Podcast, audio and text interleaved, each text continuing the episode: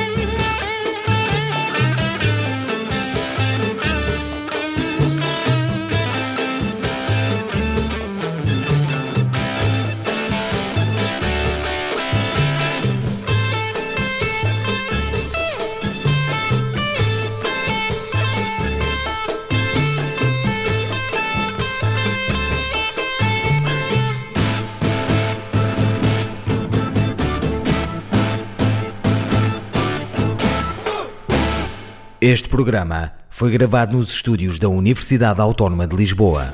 Todos os dias, João Santareno limpa o pó aos discos e passa um vinil. Este e outros programas disponíveis para ouvir e descarregar em radio autónoma ponto com.